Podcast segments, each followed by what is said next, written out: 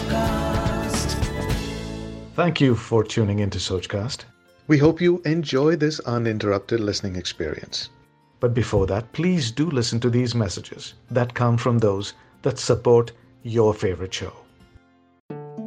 कभी सोचा है आपने कि कहानियों से हमारा इतना लगाव क्यों होता है जो मुझे समझ में आता है वो ये कि हमारी खुद की लाइफ भी एक स्टोरी है एक पॉइंट पर शुरू होती है और एक पॉइंट पर द एंड भी होता है हम अपना किरदार बड़ी शिद्दत से निभाते हैं और हमारी ज़िंदगी की कहानी में बहुत सारे किरदार शामिल होते हैं। इसीलिए जब हम कोई भी कहानी सुनते हैं तो हम उसमें अपना कनेक्ट ढूँढने की कोशिश करते हैं।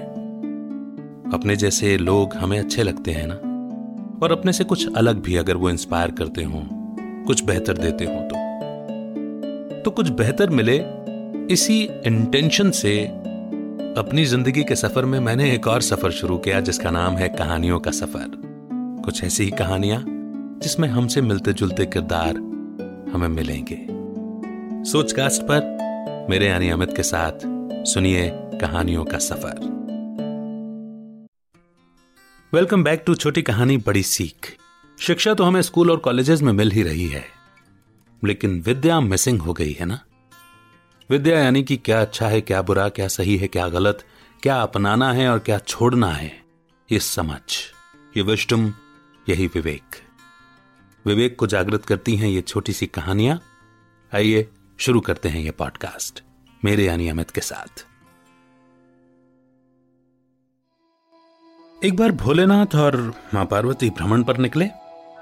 रास्ते में उन्होंने देखा कि एक तालाब में कई बच्चे तैर रहे थे। मगर एक बच्चा थोड़ा उदास मुद्रा में बैठा हुआ था।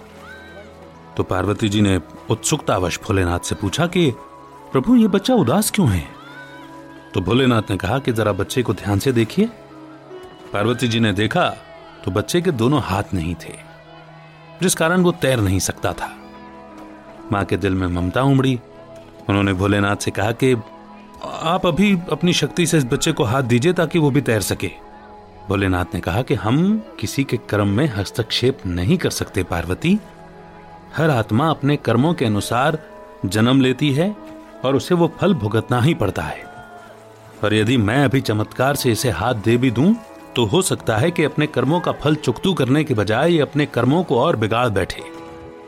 मगर देवी पार्वती कहाँ मानने वाली थी? उन्होंने बार बार प्रभु से विनती की और आखिर भोलेनाथ को उस बच्चे को हाथ देने पड़े। और जब वो पानी में तैरने लग गया, तब वे खुशी खुशी वहाँ से आगे बढ़ गए। कुछ दिन बीते, एक बार फिर से भोलेनाथ और देवी पार्वती भ्रमण पर निकले। इस बार मामला उल्टा था। सिर्फ़ वही एक बच्चा तैर रहा था जिसे दोनों हाथ चमत्कार से मिले थे और बाकी सब बच्चे तालाब से बाहर की ओर भाग रहे थे। पार्वती जी ने पूछा, ये क्या है प्रभु? प्रभु फिर बोले, जरा ध्यान से देखिए। जब देवी पार्वती ने देखा तो वो बच्चा, जिसे दोनों हाथ मिले थे, वो बाकी बच्चों को पानी में डुबो रहा था और इसलिए बाकी बच्चे तालाब से निकल निकल के भाग रहे थे। भोलेनाथ बोले, देखा पार्वती, पिछले जन्म में जब उसके शरीर में कोई दोष नहीं था, तब भी उसने अपने हाथों से यही काम किया, औरों को डुबोया, नुकसान पहुँचाया। इसीलिए इस जन्म में उस बच्चे को हाथ नहीं मिले। और जब हमने अपनी शक्ति से उसे हाथ दे दिए, तब भी उसके संस्कार नहीं बदले और वो अपने हाथों से वही काम करने लगा, जिससे उसका कर्म फिर बिगड़ रहा है औरों का नुकसान हो रहा है। सृष्टि का यह ड्रामा विधि के विधान के अनुसार चलता है। यह ड्रामा कल्याणकारी भी है तो न्यायकारी भी है। इसमें किसी के साथ कोई पक्षपात नहीं है। आत्माएँ जब परम धाम से नीचे आती हैं तब सब अच्छी ही होती हैं। लेकिन कर्मों के अनुसार ही वे जन्म मरण के चक्र में बंधती हैं और उसी प्रकार से फिर उनको जन्म मिलता है। कोई अपाहिज बनता है तो किसी को भिखारी का रोल अदा करना पड़ता है। कोई गरीब तो कोई साहूकार। लेकिन सब कुछ परिवर्तनशील है। अगर महलों में रहकर या पैसे के नशे में आकर आज कोई बुरा काम करता है तो बुरे संस्कार बनाता है और उसे कल उसका भुगतान करना ही पड़ेगा। कर्मों के इसी सिद्धांत पे तो सृष्टि चल रही है। देवी पार्वती भी समझ जाती हैं और उम्मीद है कि हमारे मन में उमड़ते घुमड़ते सवाल भी अब शांत हो चुके होंगे। उनका जवाब मिल चुका होगा, है ना? तो इसी मोड़ पर यह छोटी सी कहानी यहीं पर समाप्त होती है और हमारे जीवन में एक बड़ी सीख देकर के जाती है। मैं एक्सप्लेन नहीं करूँगा। आप ही बताइए कि आपको क्या सीख मिली। डिस्क्रिप्शन में मैंने एक फेसबुक ग्रुप का लिंक दिया है, उसे ज्वाइन कीजिए और अपनी राय साझा कीजिए।